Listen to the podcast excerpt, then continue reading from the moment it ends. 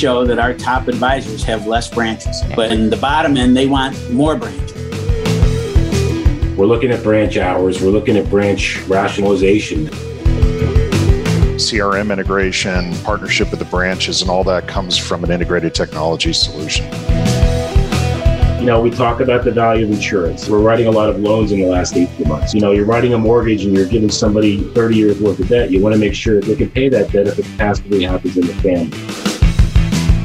Uh, whole life and AD&D business has essentially doubled in the last 12 months. And oh, by the way, when they had their meeting, the customer never told them about that account, but they put it into the aggregation tool because they wanted to see their score. You know, it, it's a great space to be in for a community bank right now. There's a lot of market disruption going on with some of the bigger companies in the area.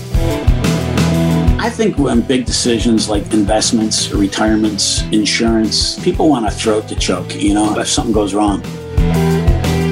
Hello, and welcome to BISA Industry Trend Watch podcast. Good to have you with us today. Industry Trend Watch is a monthly series with industry leaders discussing trends in the financial institutions channel.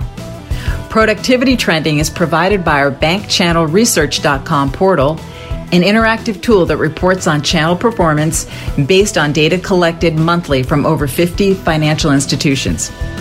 This month, we are joined by Jonathan Allen of Wescom, Jim Ferry of ESSA Bank and Trust, and Jim Nonengard of Regions Bank. In addition to industry trends, this episode dives into strategic issues such as reassessing advisor branch coverage, critical 2021 initiatives, the importance of servicing the protection need, and the ESG investing trend. But first, we'd like to thank Ameriprise for making these podcasts possible. And as a show of appreciation, let's please listen to this brief message. We will then turn it over to Jana Capoletti, the creator of BankChannelResearch.com, who will kick us off with a trending overview. This is Chris Melton, National Director of the Ameriprise Financial Institutions Group. Ameriprise Financial Institution Group is a proud sponsor of the BISA monthly industry trending podcast series. With more than 25 years of experience and knowledge in serving the investment program needs of local banks and credit unions, Ameriprise Financial Institution Group brings a depth of understanding as well as investment capabilities to help clients and members feel more confident, connected, and in control of their financial life. We look forward to learning more about your financial institution and sharing how a successful investment program can be a competitive advantage. Call us at 800 679 1237 or visit us at ameriprise.com slash AFIG. Securities offered by Ameriprise Financial Services, LLC, member FINRA and SIPC. Not federally insured, no financial institution guarantee, may lose value. Thank you. This is Janet Capoletti, the Managing Director of Research for Stathis Partners and the creator of BankChannelResearch.com, here to provide the highlights from the first quarter of the long awaited year 2021. Despite the turmoil that began last spring, productivity has maintained a healthy growth rate of almost 10% compared to Q1 2020. This is not a case of the new normal. This is just normal, which is good for the bank channel. In the first quarter of 2021, Household revenue penetration was up 8% year over year, and the average monthly FC revenue climbed 9% a quarterly record of $44,000 per month, fueled by January's record production of $49,000 per rep, more than half of which was generated by managed money fees. For more impressive comparison, FC productivity has shot up 20% since the first quarter of 2019. Deposit revenue penetration, our usual go-to metric for overall program success, casts a somewhat deceiving negative light on 2021 year-over-year comparisons as retail deposits swelled in 2020, but retail households remain a relatively consistent denominator. Based on household revenue penetration, total transactional revenue was relatively stable year to year, while fixed annuities climbed 7% and VAs increased 4%. There was a 10% drop in mutual fund revenue, and the gains in annuity production were offset by a 40% slump in alternative products, these stocks and bonds, market linked CDs. But managed money fees grew 28% compared to the first quarter of 2020. Of less impact, annualized life insurance revenue sank to less than $1 per retail household and accounted for less than 2% of total revenue in the first quarter. I'd like to thank LPL and Infinex for providing much of the important data needed for this analysis. And now I'd like to hand it over to Scott and Bob. Hello, and welcome to this episode of the BISA Trend Watch podcast, where each month we discuss industry trends and strategic initiatives that are improving program performance. I am Scott Stathis. I will be your host along with Bob Mattel. This podcast is jointly produced by BISA and Stathis Mattel, and our sponsoring partner is the Ameriprise Financial Institutions Group, who we have the good fortune of working with. So we are joined today by three industry leaders who will each introduce themselves momentarily. But first, I'd like to let our co-host Bob Mattel introduce himself. Bob will then pass the baton around for the others to introduce themselves. So, Bob, take it away. Well, hello, I am Bob Mattel, and hello to all of our listeners, and welcome to the BISA Trend Watch. Believe it or not, this is now our 10th episode of BISA Trend Watch. And let's go around the table and uh, introduce each person. Jonathan Allen. Thanks, Bob. Glad to be here. Uh, Jonathan Allen, I'm the president of Wescom Financial Services soon to be Wescom Wealth Management. That's a wholly owned subsidiary of Wescom Credit Union. We're a $5 billion credit union out here in California, based out of Pasadena. And um, a little bit about our program we have uh, 18 advisors, uh, roughly 45 licensed bankers. We manage about a billion five in total assets under administration, and we generate about eight and a half million in revenue. Thanks, Bob. Thank you. Jim Ferry, Good morning, Jim Ferry, ESSA Bank and Trust. We're a community bank based in uh, northeastern Pennsylvania with 22 full service branches, about $1.9 billion in assets and $1.5 billion in deposits. Uh, we have a managed program with the Ameriprise. We have about $250 million under administration, five advisors, uh, two licensed branch employees, and we cover the Pocono Mountains, uh, the Lehigh Valley, and into Philadelphia. All right. Well, thanks so much. We also have with us Jim Nonengard from Regions Bank.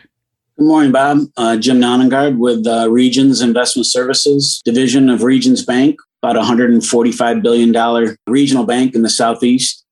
Uh, a little over 250 financial advisors and a little over 2,300 uh, licensed bankers. Uh, we have in investment services, which I head up, a little over $13 billion in assets under management right now. Thanks for having me. Thanks for joining us, all three of you. And we've got both the East Coast, the West Coast, and a big bank right smack in the middle. So without any further ado, Scott, why don't we kick it off? All right. And yes, talking about the West Coast. Thanks Thanks, John, for uh, getting up in the wee hours of the morning to record this at seven o'clock or so in uh, in California. So we appreciate you being you, you being here. So I, I want to ask you guys a question, and maybe John, you can kick us off um, by by leading off with with your thoughts on this. But it's you know it's based on the the trending that we monitor in the industry, and we took a hit when the pandemic first started, but man, we've been on a tear since. So we, we've seen basically three straight quarters of impressive growth, especially if we look at advisor productivity specifically. Quarter after quarter, their growth has been very impressive. Obviously, we have a tailwind because the market's been doing well, but there's more to it than than just that. So, John, what I'd, what I'd like you to kick us off with is let us know how what I just mentioned syncs up with what you've experienced, A, and then B, um, also, give us your thoughts on what you're anticipating for the second quarter now that we are into the second quarter. John? Sure. So, our results have been very consistent with um, some of the trending that you've reported on we we somewhat flatlined second third quarter and uh, then the results that we had in the fourth quarter coincided with really advisor reentry. So like a lot of investment programs uh, financial advisors exited the offices. We started to introduce the advisors back into the offices in the late summer of 2020 uh, we're certainly glad 2020 is behind us and i think uh, immediately thereafter as we saw the pipeline start to build with referral activity, we saw a strong fourth quarter. And then first quarter of 2021 was a record for our organization. So um, we were thrilled about that. And within the credit union space, we also track invested dollars. Obviously, we're uh, we run off of a P&L and uh, look very closely at the revenue trends, but we also track our invested dollars in that activity as well. So that somewhat was flat in the second and third quarter and then picked up in fourth quarter. Then, of course, had a record first quarter. And we're seeing that trend continue. I think part of that is as California uh, has started to open back up. Uh, we've seen the branch traffic improve, and therefore our partners within the branches are re-engaged and of course uh, that's leading to strong referral activity which was also a record quarter for us. So i expect this trend to continue in the second quarter. Yeah and i think it, it, it's helping that the country is almost fully opening back up again at least across the course of this this summer. So uh, you know, more more power to that. We're all welcome that. So, Jim Ferry, how about you? What uh, what have you experienced in the the last three quarters, and how did the uh, first quarter this year look like? And what are your what are your thoughts for the second quarter? Thank you. Um, just to echo some of the thoughts that John had, you know, we too have been somewhat, you know, shut down, if you will, with uh, branch traffic and, and customer activity the last, you know, three quarters but we've leaned on the, the virtual platforms, Teams meetings, Zoom meetings with our clients, uh, really encouraging that virtual uh, virtual sessions to, to grow and, and deepen those relationships. We've also seen some some nice growth in trending and new asset acquisition has been really one of the successes we've had. Uh, we also measure internal transfers out of the bank, and uh, that was at an all time low the last quarter. And yet our revenue and and dollars coming into the program were up. Um, so we're gathering assets outside of the bank, which is always a, a good thing for us. And uh, we're getting back to normal in Pennsylvania. Uh, June 1st, we're going to have uh, full capacity back to normal operations. So we anticipate, you know, that third quarter to do a lot of uh, customer outreach, a lot of customer events, uh, you know, FaceTime with customers, if you will, in the lobbies to generate some interest, um, and then continue to leverage the the virtual platforms to, to get the message out as well. So we're trying to, to shift our focus uh, to more outside asset generation. And I think we're in a good spot to do that.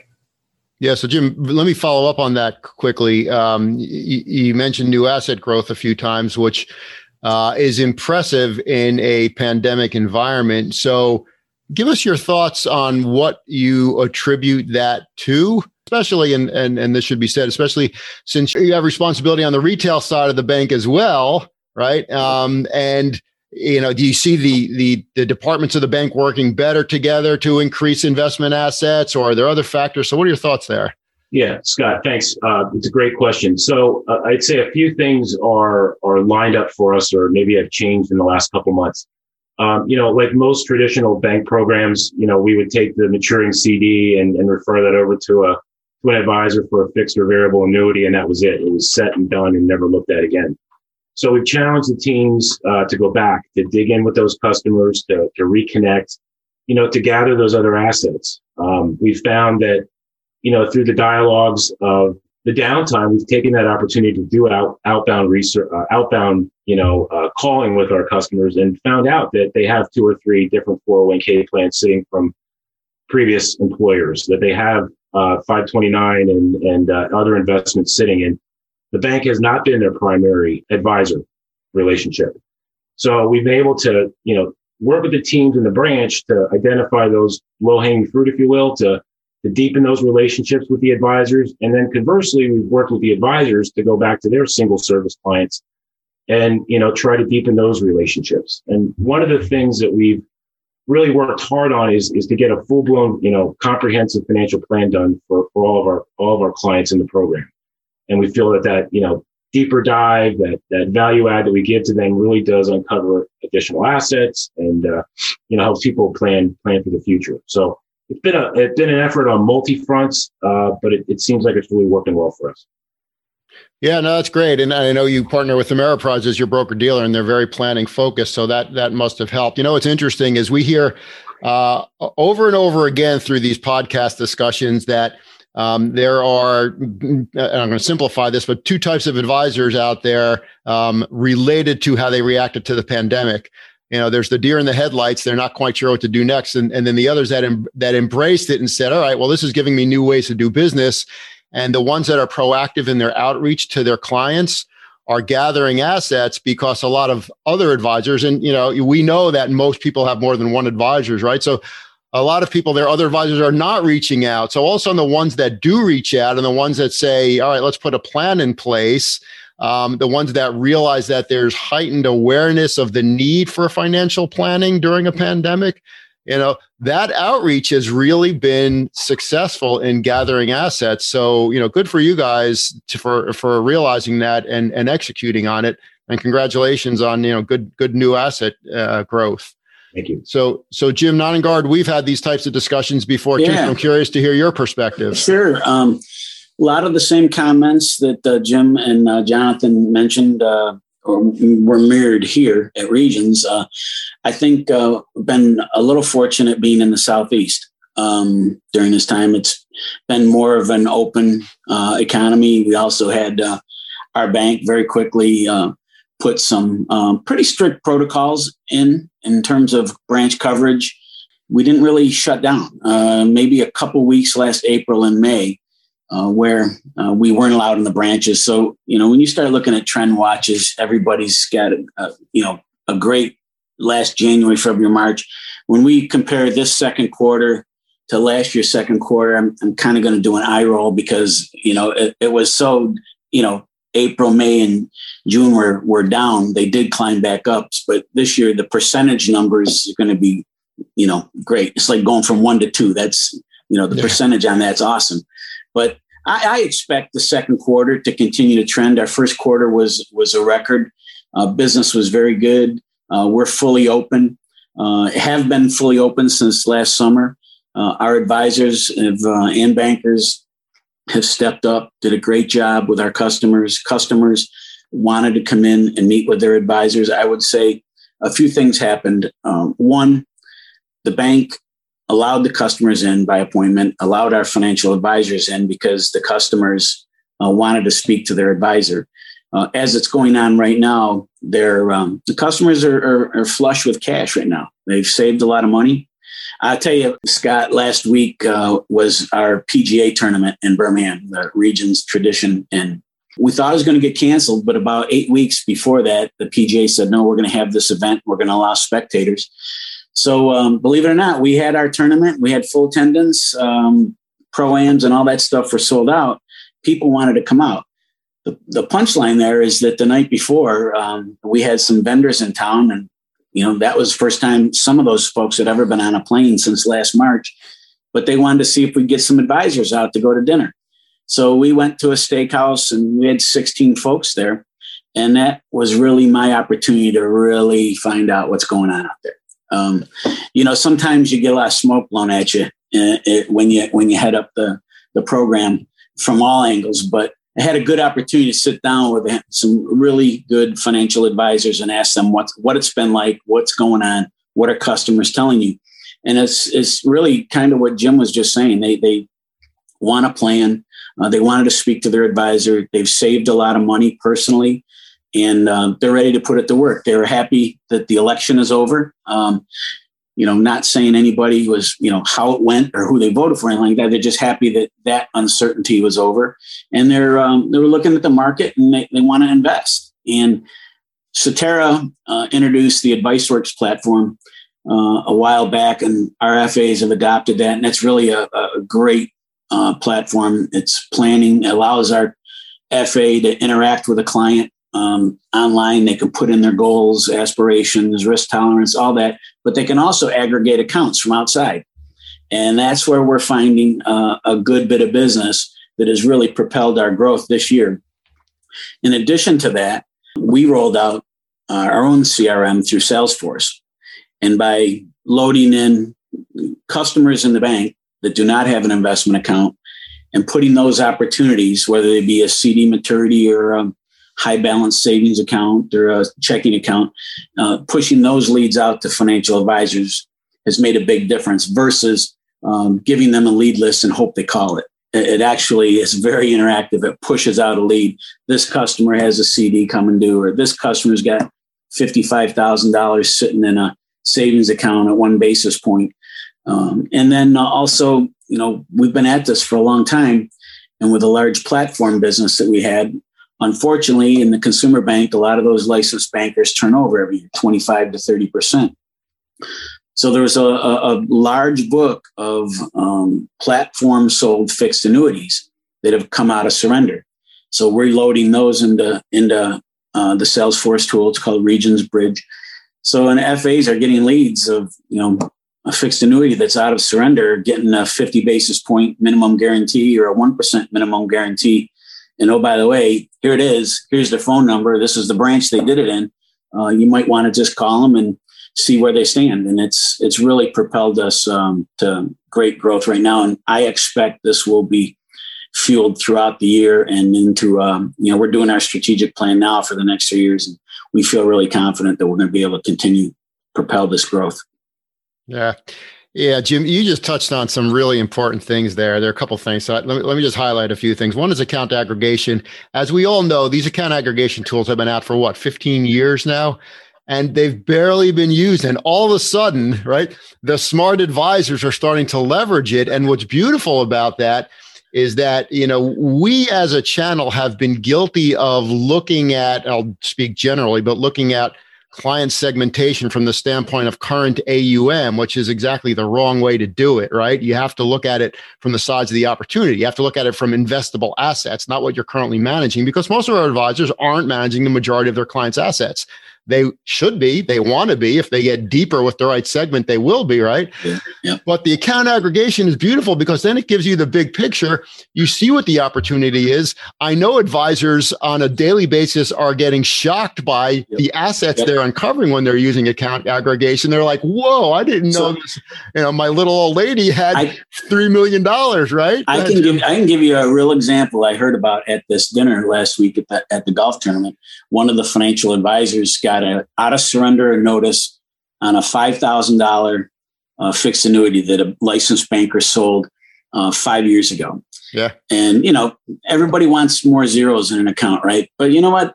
This guy he picked up the phone and said, "You know, I'm going to call this person five thousand. It's probably worth six thousand now, but it's it's business. Let me see what the customer uh, wants to do." And had a great conversation. The customer was happy they got the call. They came in, renewed that annuity, but uh, through conversation, he could tell that this customer had other assets and just started to do discovery.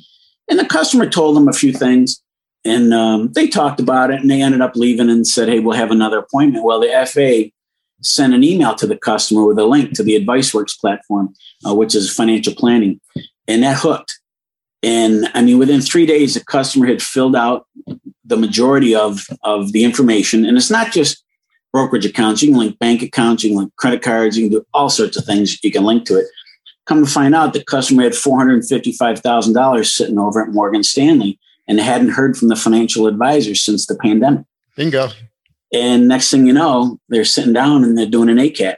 And, um, and and oh, by the way, when they had their meeting, the customer never told them about that account, but they put it in, they put it into the aggregation tool because they wanted to see their score. You know, it's a, yeah. a meter score. Yeah so yeah, it was it's pretty cool. It, it, definitely works. Well, yeah, and if if that advisor never called by, about that five thousand well, dollars CD, that never would have happened. And if the advisor didn't do a good job engendering trust with that client, that client yeah. never would have put all that in the account no. tool. And you know, the other thing is, is probably a year ago or maybe two years ago, the client may not have done it because they're at work. And uh, this way, the customer was actually like a 55 year old person. Uh, he actually was working remote home, so he had time to actually go in and do it yeah, and uh, had fun with it. It was pretty cool. Yeah, that is very cool. That's a, that's a great story. So, so the other thing that you touched on uh, that I that I feel the need to highlight is the way you're using your CRM tool. So the the concept that we haven't focused on enough in our channel, but now is getting attention, is what I'll call the next best action. Right, alerting advisors to the next best action with their in their current book of business with clients in their current book. You know, based on essentially data mining right? and so jim that's that's what you have launched into with those alerts that you're talking about. What is the next best action? And that's a good proactive way of keeping advisors on the right tasks right? Yep. Yep. And and pushing it out to them makes all the difference in the world. Oh huge. You know, yeah, just yeah. putting it on their screen every morning they can go there and, and see it.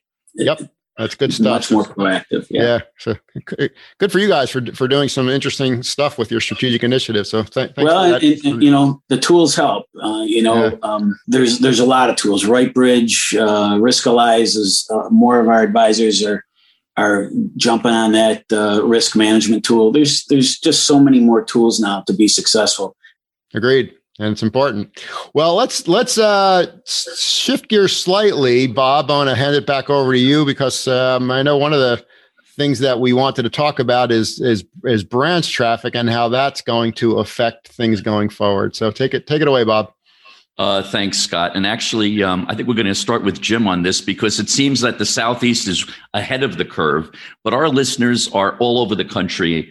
And, you know, we're hearing in the industry that things are trending back to normal.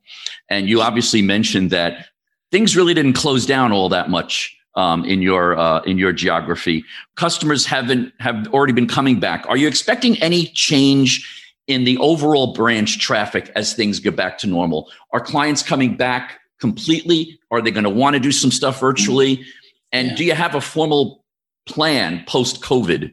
You know, for the balance um, of the year. You know, that's that's a great question. Um, you know, I don't know if I would say that um, things are back to normal. You know, if you go back and look at the middle of last March, I don't know that we're back to normal. But uh, without getting into politics and things, uh, the governors in the southeast seem, seem to have been, uh, you know, a little more adaptable, or at least more open to the idea of more open uh, in the economies. Um, you know, we are very we are very fortunate to do that, and then we also were very fortunate that our advisors were willing to put themselves at risk to take care of their customers. You know, they threw on their masks and sanitized and followed the rules and got behind plexiglass. And one, obviously, they wanted to take care of the customers, but also take care of their families. So um, that traffic continued. Uh, I, you know, I think when big decisions like investments, retirements, insurance, buying a house. Um, people want a throat to choke. You know, I, I've, if something goes wrong, and uh, you know, I've said that before. So uh, I think when they're talking about their money, they they like to see somebody. They like to see where they're getting their advice, and if something goes wrong, they want to be able to get get to somebody and say, "Hey, what's going on?" So as far as traffic goes, you know, we've all heard the statistics about branch closings, and the traffic is down. Everybody's going digital and mobile and Regions is doing the same thing. I mean, our, the, the online, the mobile section is growing faster than any any segment of the bank. But when it comes to investing, uh, they'll interact online, instant, you know, instant messaging, things like that. When it actually comes down to making the investment, they we're not seeing a, a slow in traffic. In fact, our referrals maybe are a little bit off, but frankly, the staffing model has been a little um, you know, skinny down during the pandemic. Uh, we're still getting a good amount of referrals. Our consumer bank is very supportive. Our private wealth team is very supportive. So we we just don't rely on that traffic coming in the front door. We we have our partners, you know, small business lenders, private wealth advisors, branch bankers. Um, they're continuing to look for those opportunities. They continue to do their teleconsulting calls. And then proactively, our plan is to continue with pushing out AdviceWorks and pushing out uh, the Regions Bridge uh, Salesforce tool to, to generate that activity. Um, I do think that there'll probably be more branch closings. Uh, we also have several branch openings that are coming planned in the next three years in you know really key markets. So uh, as far as a post COVID plan, um, we just stick with a, our, our, overall strategic plan and uh, nothing specific as we would say, as it relates to coming back from the pandemic. We, we feel like we're back from it. You know, we're going to be a little less um, reactive for people coming in the door and a little more proactive uh, on the data that we already have. Well, each episode, we always think of what is the best quote. And so far, it's you with throat to choke. but let me go back to the mobile growing faster. Is that also true in the investment services uh, area of the bank as well? Yes. Oh, yeah. Yeah. Yep, definitely. And uh, we're uh, we're looking at a digital advisor, just like uh, a lot of our other counterparts are, and that will you know be directly through online and mobile uh, in the initial stages. So we found uh, hundreds of millions of dollars leaving our bank accounts and going to Robinhood, uh, going to Betterment, and we can see those regular transactions, and we know that our customers have an appetite. In fact there were, there were millions of transactions last year. So, wow. Yeah. Yeah. Yeah. I'd love to give you the specifics because they blow your mind, but I don't know if I can release those. And, and, and here's the other thing. Here's what's interesting. And uh, you know how you data mine, you can find just about anything out. Uh, I'm sure everybody would raise their hand and say, "Oh, it's young millennials, right?" We are surprised. The the the largest segment of people sending to a digital advisor out of our bank accounts was between 41 and 50 years old. Wow. Yeah. Amazing. So, I always but, uh, remember my dad had had an ATM card before I did, um, many many years ago in his 40s. So it's amazing, and he still uses it today at 85. Jonathan Allen, West Coast. What's going on on the West Coast regarding this uh, from a geography perspective? We're hearing things are getting back to normal. Uh, what's your take on it? Yeah, we use the term new normal, right? And our new normal is um, going to be different, right? And uh, you know, I think Jim touched on um, some of the technology initiatives that his organization is going through, and we're doing the same. So we've sort of revisited our three-year technology roadmap, uh, which includes a lot of uh, technology investments in the way of innovation, including introducing a uh, contact management system, which we had not previously had. There was a core system that was being used throughout the credit union.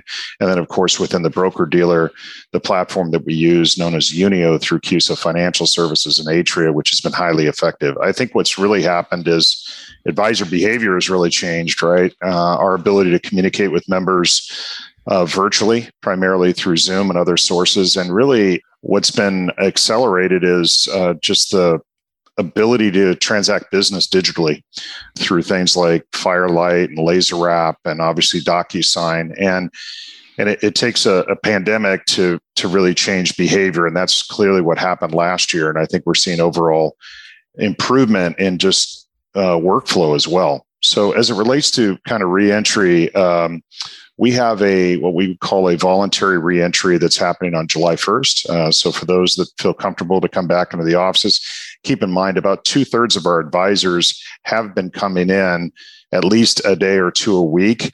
Um, and then we'll continue to support that in a voluntary fashion in July. And then we have what we call a mandatory reentry occurring in October. And so that's also consistent with some of the cities and local governments uh, because you could go 100 miles away and and uh, some of the uh, expectations and limitations around gatherings may change. Um, Southern California is that diverse, and some of the counties have different uh, uh, different views on that. So we're having to respond to that since we're we're represented in seven counties throughout Southern California. So, but we're excited to see everybody come back full time come October. You, you mentioned accelerated behaviors with technology and um, and how that has really changed uh, how we do business. Do you think those behaviors are going to stick?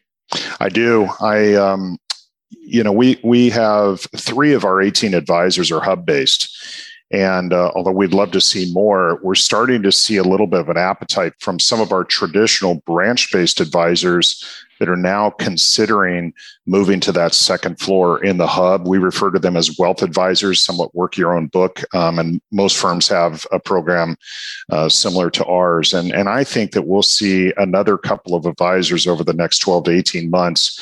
Um, make that leap and uh, say, you know, I've been able to function over the last 12 months somewhat independent, not as reliant upon branch referrals and and branch traffic and i think i could do this full time we create some additional incentives for those advisors that do leave the branches and and become uh, hub based and it gives us an opportunity to backfill those positions. So i i think that will continue. Uh, it's been amazing bob to see the transformation of some of the advisors. You know scott kind of put them in two different camps and i would say within our organization we've had um, some advisors that have been reluctant to embrace technology, and then others have been very tech forward. And uh, and I think that's that's shown in terms of evaluating their overall pro- productivity compared to last year. So uh, that trend's not going away. Absolutely, that is the silver lining in this whole uh, COVID pandemic situation.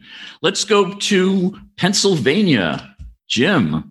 What's the deal? I know you mentioned before that it looks like June 1st things will be getting back to normal at ESSA.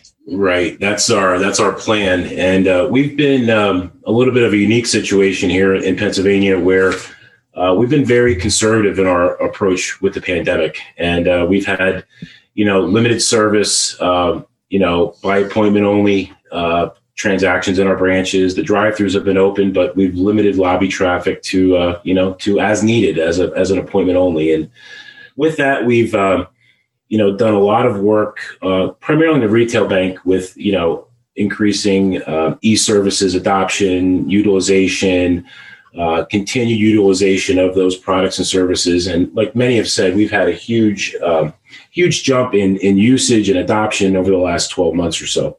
So as we plan for June 1, you know, we've had a lot of discussion as to what that looks like. And, uh, you know, like many others in the industry, I think we've we've taken a step and, and paused and thought, well, now is the time to make any adjustments that might be necessary, right? So we're looking at branch hours, we're looking at branch uh, rationalization. Does you know the branches in in a, in a short distance of each other make sense any longer strategically? Um, so you know we've we've adjusted some hours, we've made some personnel changes as far as headcount and FTEs go. Um, we're actually at about 80% of the transaction volume through our buildings that we were, you know, pre-March 20. So, um, you know, we're, we're having servicing the customers with a limited facility.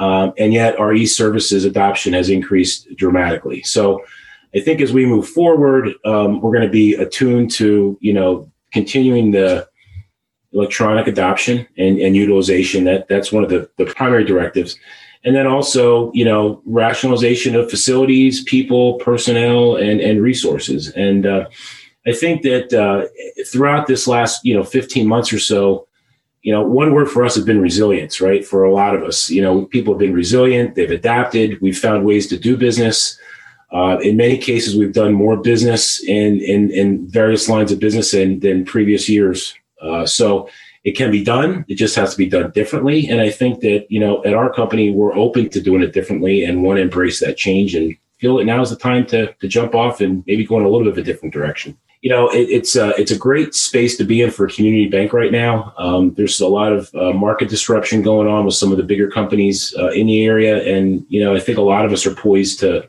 to jump on that in the next six to nine, 12 months. That's really that's really important because as as Scott always says, there's six core needs to really meet the needs of all customers, including savings, credit, as you were just mentioning, um, income now, income later, protection, which we will get to. Trust me, we will get to protection, and of course, legacy. But with that, let me pass the baton over back to Scott. Yeah, th- thanks, Bob. Um, and let me make an observation about branch traffic. I, I think we're guilty as a uh, distribution channel of uh, allowing our advisors to rely too much on branch traffic. So here, here's the reality, right? The reality is we have, on average, as a channel, a four to five percent penetration rate into the bank or credit union customer base, and that's just really bad. now, there are two ways of increasing that penetration rate. One is reactive, and that's sitting in a branch and waiting for people to come in, right? And one is proactive, realizing that there's huge opportunities within the client base of the organization and being proactive in working with people inside the organization to generate referrals, whether it be loan managers, um, you know, other other staff in in the bank, business lenders, whatever it might whatever it might be. Um, Jim, uh, there's, Jim, you, there's a you third. referred to the uh, you know the internal partnerships, right? Yeah. That's key, right? Yeah. The best advisors out there are not relying on branch traffic anymore. Well, we can well, we can easily see that because we see this whole trend towards you know second story advisors, wealth advisors, right? And they don't want anything to do with branch traffic because that's not the type of new business they want to add to their book anyway, right? So that's where the puck is going. So the typical advisor in a branch, one, we would we would draw out our advisor footprint by the number of branches. Well, that's obsolete, right? It doesn't really matter anymore, right? So the, the best advisors that might still be branch based are not relying on branch traffic and they don't care which way branch Look, traffic is going because that's not where their business is coming from, right? And that's Look, the future of I, our advisor. So I can tell I can tell you the third one is less less is more. Yes. I'm, I'm telling you, it's been we can prove it. We statistically prove it and we can show that our top advisors have less branches. Absolutely. But in the bottom end, they want more branches. And less is more. And when they have yeah, good branches, but they have less of them to cover, less of a rotation. Covering five in a week, physically almost impossible to really penetrate. But if you have less, uh, you're going to penetrate that deposit base uh, way more, and you're not maybe not get as many referrals or a call from the other branch, but you're going to work harder, much more proactively, and you're going to be able to, you know, you said segment your book. You're going to be able to go where you want to go and do what you want to do, and we've proven it and our top advisors have, have taken on to that. One of the things Jonathan mentioned was, you know, second story, or I call it non-branch line. Uh, we have not done that yet formally. Uh, we need to and really offer our FAs, uh, top FAs, particularly have large books, you know, 1800 customers. You physically can't yeah. do that. No you are you're not doing a service to the customer or yourself. Maybe Jonathan, I, I'll lob a call in. I'd love to hear, hear what you're doing. I know uh, John Alario over at Webster uh, touts that they have a good program. Maybe I'll check that out. But I, I think that's, that's a second way. But um, it, when you have an FA starting to ask for more branches, you, you you know what you got there. Um, yeah. When you have when you have an FA saying, "Hey, man, I can't cover this branch over here anymore," and you can start adding in some advisors, or they maybe want a junior partner or something like that. Then you know you've got somebody that's really taking the business serious. So, so Jim, I, I got a I got a, uh, an email a week ago from somebody who just took over the management of a program in a, a fairly fairly small program, but you know decent decent size. Mm-hmm. And and the email was Scott. I know you look at the data all the time. What is the optimum footprint for advisors relative to number of branches? How many how many branches should should my best advisors have? And, my response back literally was one word: zero. And he was hmm. confused. I'm like, well, look at the most productive advisors in our channel right now. How many branches do they have? The answer is zero because they're not they're, they're not in the branches anymore. They don't want to be, right?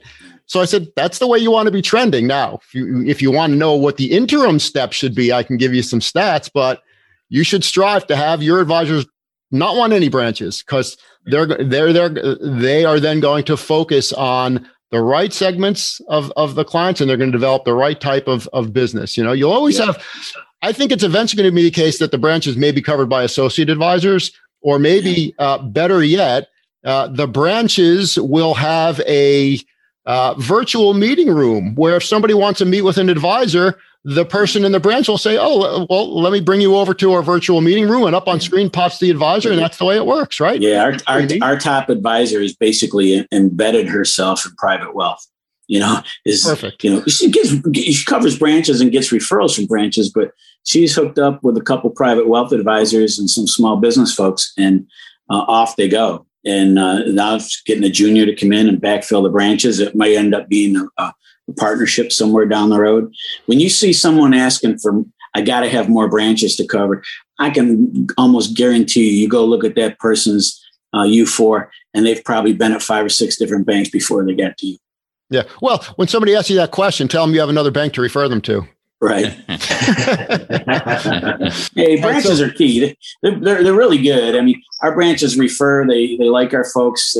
We've got a, a, a great support out of consumer. Uh, so I, am not, you know, saying anything against our branches. They're, they're phenomenal. They built our company uh, off the branches. I'm just saying for top performing advisors that want a big practice and a big book of customers, uh, they have to ha- kind of get that independent mindset at some point down the road. Well, the nice thing about branches, if an advisor uh, is working the branch properly, is not that that advisor is sitting back and waiting for people to walk into the branch. That advisor is working with people in the branch to get deeper roots into the organization. That's the That's beauty right. of branches, right? That's so right. That's right. That's got to keep the perspective right. All right. So let's do a, a quick lightning round. We'll keep this question really short. So the question is What is your most important strategic initiative as you're looking at kind of the year ahead and into next year? What is your, what do you think is your single most important strategic initiative um, as you're looking forward? And, and, maybe Jim Ferry, you can start us off, and then John, and then Jim Nonengar, just kind of lightning round. Go ahead, Jim. Yeah, perfect. Thank you. Thank you, Scott. Uh, if I had to say the biggest objective is going to be, you know, gathering of outside assets and then rebalancing the portfolio as to what those assets look like, right? We're a 50%, you know, fixed and variable annuity shop. We want to get that to, you know, 80, 20 from a managed money perspective digging out those assets at other institutions, bringing them to ESSA, and you know, really fully banking our customers. That's a that's a worthy strategic initiative, and I wish you success, Jim. Thank you. All right, John. Uh, I would say integration of technology, and we want to get all those activities that uh, that Jim touched on um, in terms of CRM integration, partnership with the branches, and all that comes from an integrated technology solution. So major priority, which will really free us up to do a lot of the blocking and tackling that have has made us successful in the past. Yeah, that technology is a differentiator these days. Cool. Yeah. All right, Jim N. All right, I, I, can't just say one, but I, you know, technology, the same as Jonathan. Two, uh, advisor productivity, and three, uh, strengthening our partnership with with our private wealth group. Um, as, as, some of you may know, uh, Regions had a broker dealer, Morgan Keegan, and we divested it and sold it off to Raymond James. So that's where I came back in and rebuilt this. And just about every one of those private wealth customers, uh, we call it private banking customers at the time, had a brokerage account with Raymond James.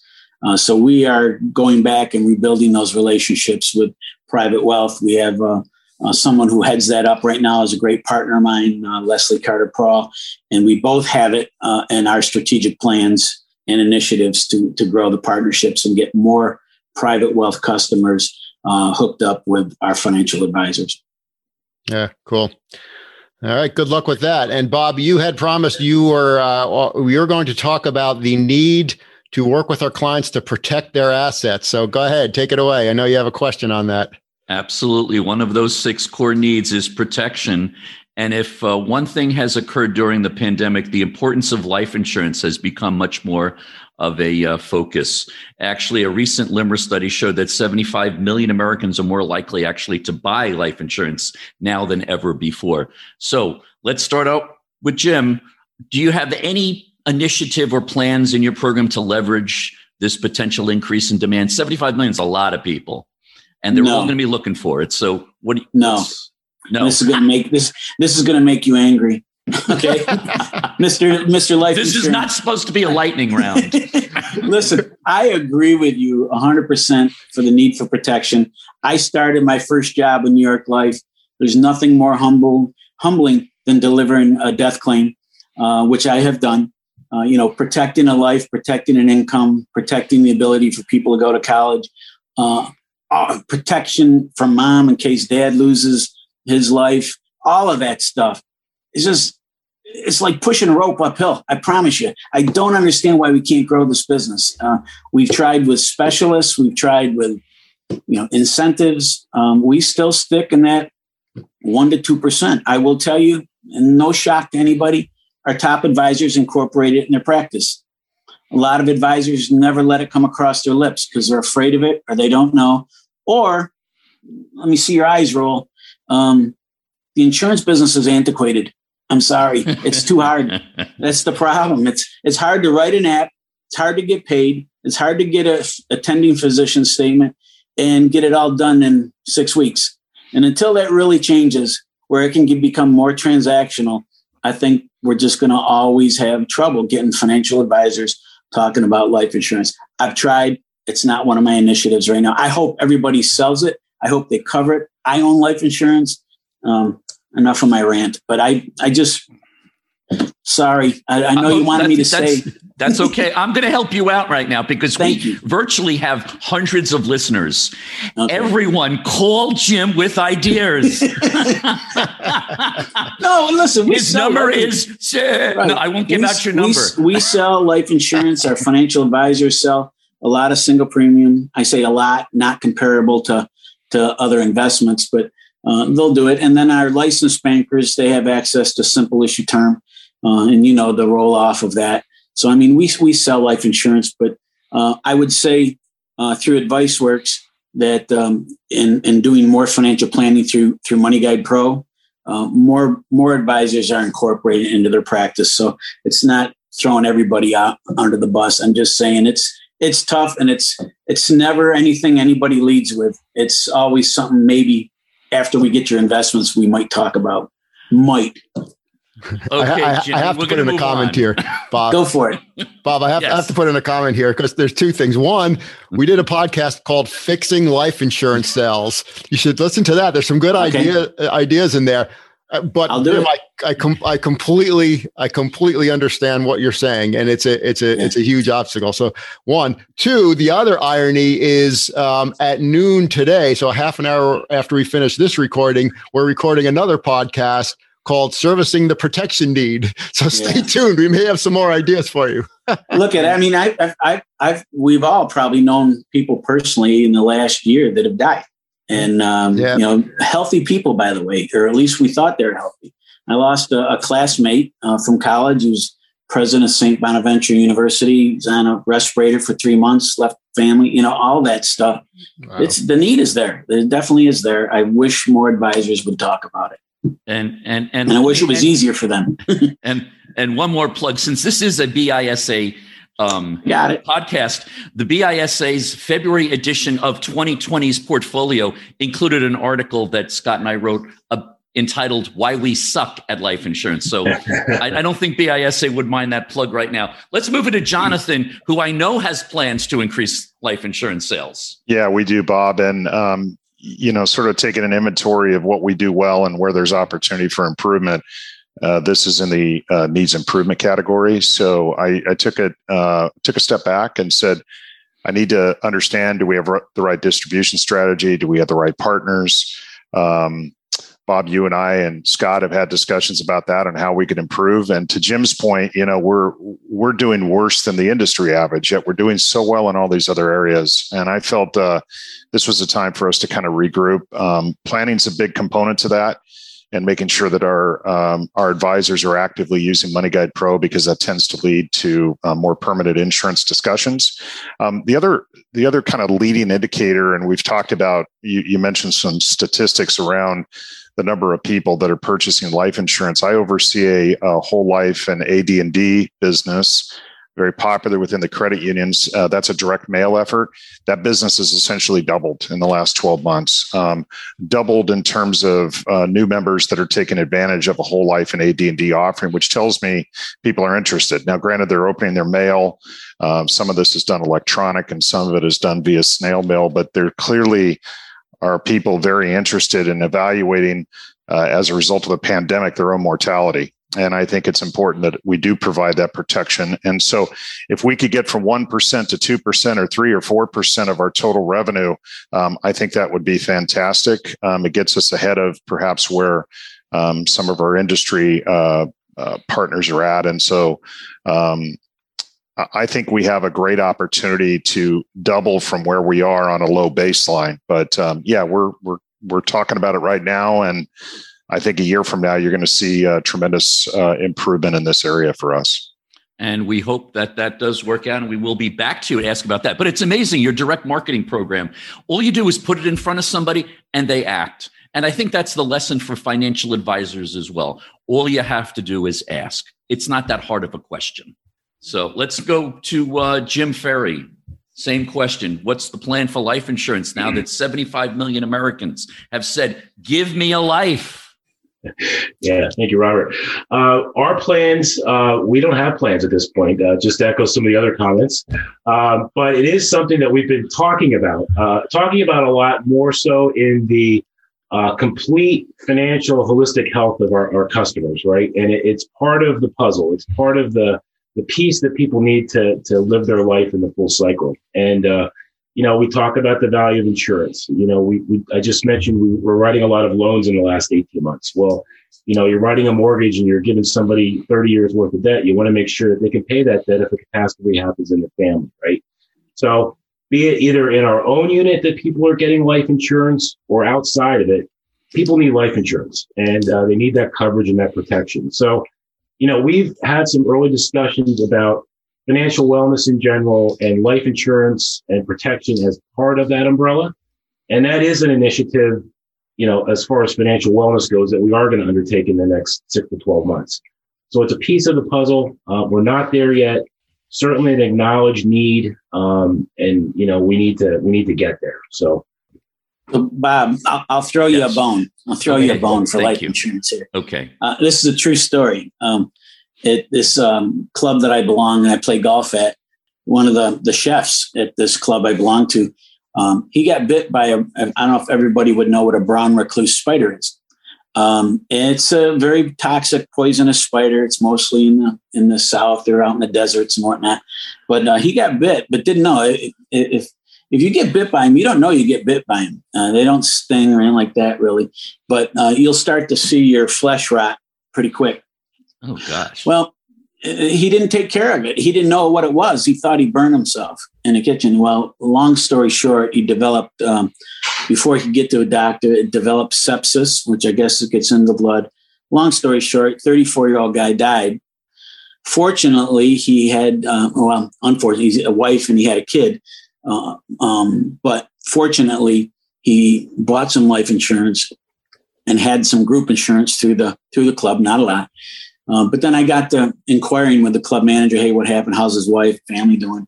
Well, he, he had, you know, maybe five hundred thousand dollars in insurance, and um, I got to to meet the lady. And uh, long story short, you know who you know where she invested the money?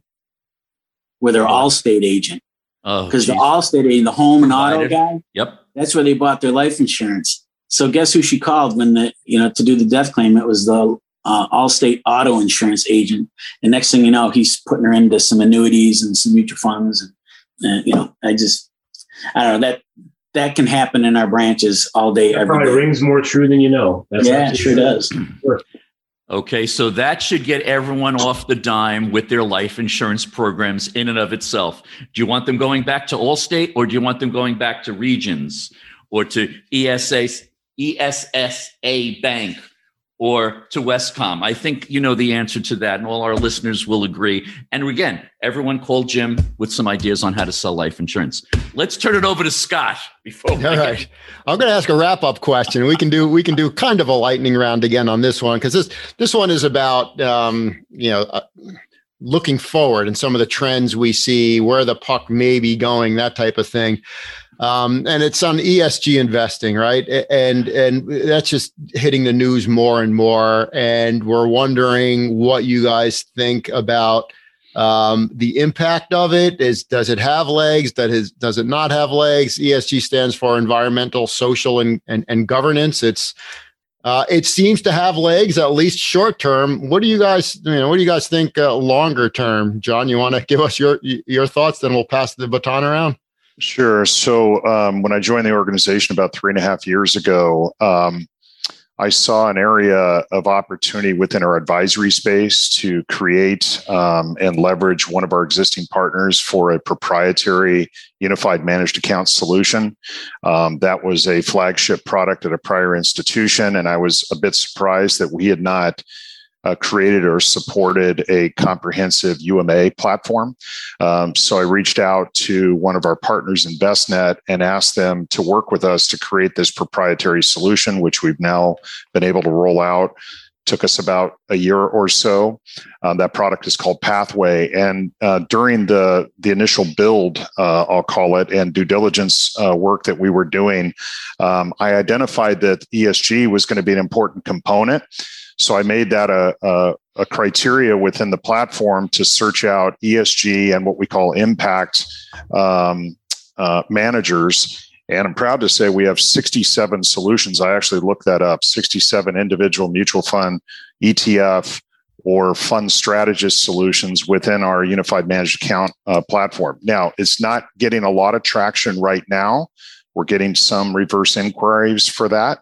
Um, but through some of the focus group studies that we were doing through our partnership at UCLA, it was very critical to me that we were responsive to that segment of the market. So we're ready to go uh, as we see further implementation. So um, pretty exciting. Um, you know, I wanted to make sure that we didn't go in after the fact and then try to bolt on something. So we made that a, a a key component of our overall strategy when building out that that custom UMA solution. So yeah, I think it's here to stay.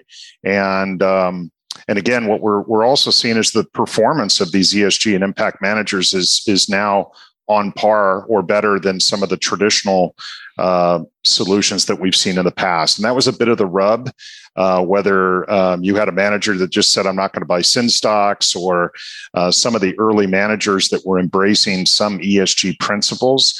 Um, the rub was that these managers were underperforming. And I think that that's reverse course. And you're seeing this as a, a, a trend that's here to stay. Yeah, uh, interesting. The the um, just I'll give a little plug here, and I'll let the uh, I'll let uh, Jim and, and Jim answer this as well. But uh, there's a company that Bob and I just started getting to know and maybe doing some work for called Your Stake, uh, Y O U R S T A K E, and they're all about um, ESG investing. And what they do is they provide a, uh, a, a very impressive technology tool that allows you to analyze your portfolio based on ESG criteria that you define to see what the impact of your portfolio is on you know whether it be the environment or diversity or other social issues et cetera. And they have a really interesting interface to, to to be able to do that. So and it's something that you know you can offer to your your clients and they can do an assessment of their portfolio and their their investing strategies to see what the impact is um, on things that they care about because it's it's completely customizable with a very in, intuitive interface. So, a little plug for for YourStake that we're going to be doing uh, perhaps some uh, some some work with, uh, maybe a podcast with. But I thought I, I thought it was interesting again because it's corollary, Jonathan, to what you what you just mentioned. Um, so, Jim Ferry, what, what about you? Is that on your radar? It is, and uh, we actually had a conversation within the last two months about it with our advisors as part of a you know sales meeting, focus meeting about that channel of opportunity. And uh, you know, Ameriprise has a, a pretty robust platform of offerings, and and it's out there as available for our clients if the advisor agrees that they want to drop into those segments. You know, certainly um, we're sensitive to the needs of customers and their concerns about you know being socially responsible in the environment. Um, I think one of the concerns that uh, that came up in some discussion was, you know, some of the data around uh, the performance of those companies coming back might be a little bit lagging. Uh, it might be part of a larger strategy with some other uh, other mix-ins to you know diversify risk. But uh, you know, certainly we're we're open to it and we're in it, and we offer it for our customers if they choose to go that way. Yeah, uh, interesting. Um, yeah, I mean, I think that part of the trick of ESG is that um, you know you got to avoid those companies that use it as a marketing label. What, what's the reality, right? And that's why I have a particular interest in this tool that I mentioned because they can actually do a deep dive into portfolios and see whether or not the ESG is real. You know, the ESG label is is real. So that's that's kind of interesting. All right. So Jim Nonengard, does ESG have more legs than life insurance for you? Um, yeah. Um, you know, so so socially responsible investing has been around for a while, right? It's not yeah. it's not new. Um, you know, there, has been social responsibility funds that have that have existed, and they've gathered assets. Uh, it's uh, to Jonathan's uh, comment. You know, it's I think it's here to stay now. It was real interesting, you know, reading that report that I sent you the other day, that Federated Hermes um, report on it. What they say, 75% of advisors they polled had mentioned that they were interested in, in hearing about it, but only 25% have actually talked to their clients about it. That tells me it's a notch above life insurance, but it, uh, it it's it's here to stay. Look it; it's here. You can you, it, it's it's on TV. It's real. Uh, it's important. But I, I I think a lot of advisors, be my my gut, a lot of direct financial advisors will probably wait for the customer to bring it up. Uh, they may offer it up. Uh, we're, we're building out portfolios and, and regions asset management. Cetera has ESG investing. Um, so it's there and it's available for the advisor to talk to the customer about. If they ask about it, we certainly can can discuss it and have it. Um, I just think um, you know they have to be careful because you can you can wade into a political conversation real quick without knowing which way that customer leans, you, you could really excite them or you could defend them. Uh, it's yeah. just hard. It's just really hard to say. I think you just really have to know your customer and what their risk tolerance is and what their desires are and what they believe in. I just don't think that's on a first 15 minute conversation. I think it's knowing a customer over time and uh, you know seeing what they're about and kind of getting to really know them, what their families like, what their jobs like, what they they believe. If you have those kind of conversations in a relationship with your customer, you know if they're they're you know into it or not, or what they believe in, or what they're what they're really what's important to them. So yeah, but it's you know, you, are not going to run away from it. It's definitely here. I think everybody just needs to be prepared to have it. Uh, should a customer want it, need it, or uh, you'd like to like to uh, introduce them to it. Well, what's interesting, um, Jim, and really it relates to what all three of you said, is that if if you if you think about from an advisor's perspective, right? If you think about the uh, what I'll call the discovery process and how it's morphing, um, this impacts now the discovery process if you're doing a good job because the discovery process now has to include questions like, you know, when you invest, are your priorities you know companies that build shareholder value that focus on business fundamentals or do you you know do, do you also consider other things that may be you know socially responsible? I mean what what is what are the things that are priorities for you as you invest right? So i mean it's it it potentially adds to the discovery questions that have to be asked and you have to be very tactful because like you said jim you do not want to get into political discussion but you just want to understand what's important to them right? Right right so interesting stuff. Stay tuned. More to come on that, I'm uh, I'm sure. But um, I believe that's a wrap. Um, Bob, let me turn it back to you for some closing comments. But but but thank all thank you all three of you for your contributions. Absolutely. Well, thanks, Scott. Well, here we are again at the end of yet another BISA Trend Watch podcast. I'd like to again thank our panel, Jim Ferry, Jonathan Allen and Jim Nonengard. We appreciate your time. And also, thank you to Ameriprise and Chris Melton, who sponsors this series of BISA Trend Watch podcasts. Thanks also to Jack Capoletti of Stathis Partners and Bank Channel Research, our research guru, Jason Myers from BISA, and of course, Jeff Hartney for his help in organizing this month's podcast. Until next time, thank you for listening, and don't forget to subscribe to this and our other podcast series, Untangling FinTech and Industry Leadership and Success. Thanks again, everybody. Thank you all. Bye. Thank you for joining us for this episode of BISA Industry Trend Watch. And thanks to Ameriprise for their much appreciated support. We would also like to thank again Jonathan Allen of Wescom, Jim Ferry of ESSA Bank and Trust, and Jim Nonengard of Regions Bank for sharing their insights. Finally, be sure to subscribe to our two other podcast series Industry Leadership and Success, focused on industry leading performance and success stories, and Untangling FinTech, aimed at helping you keep up with the evolution of technology offerings in our industry. Goodbye until next month.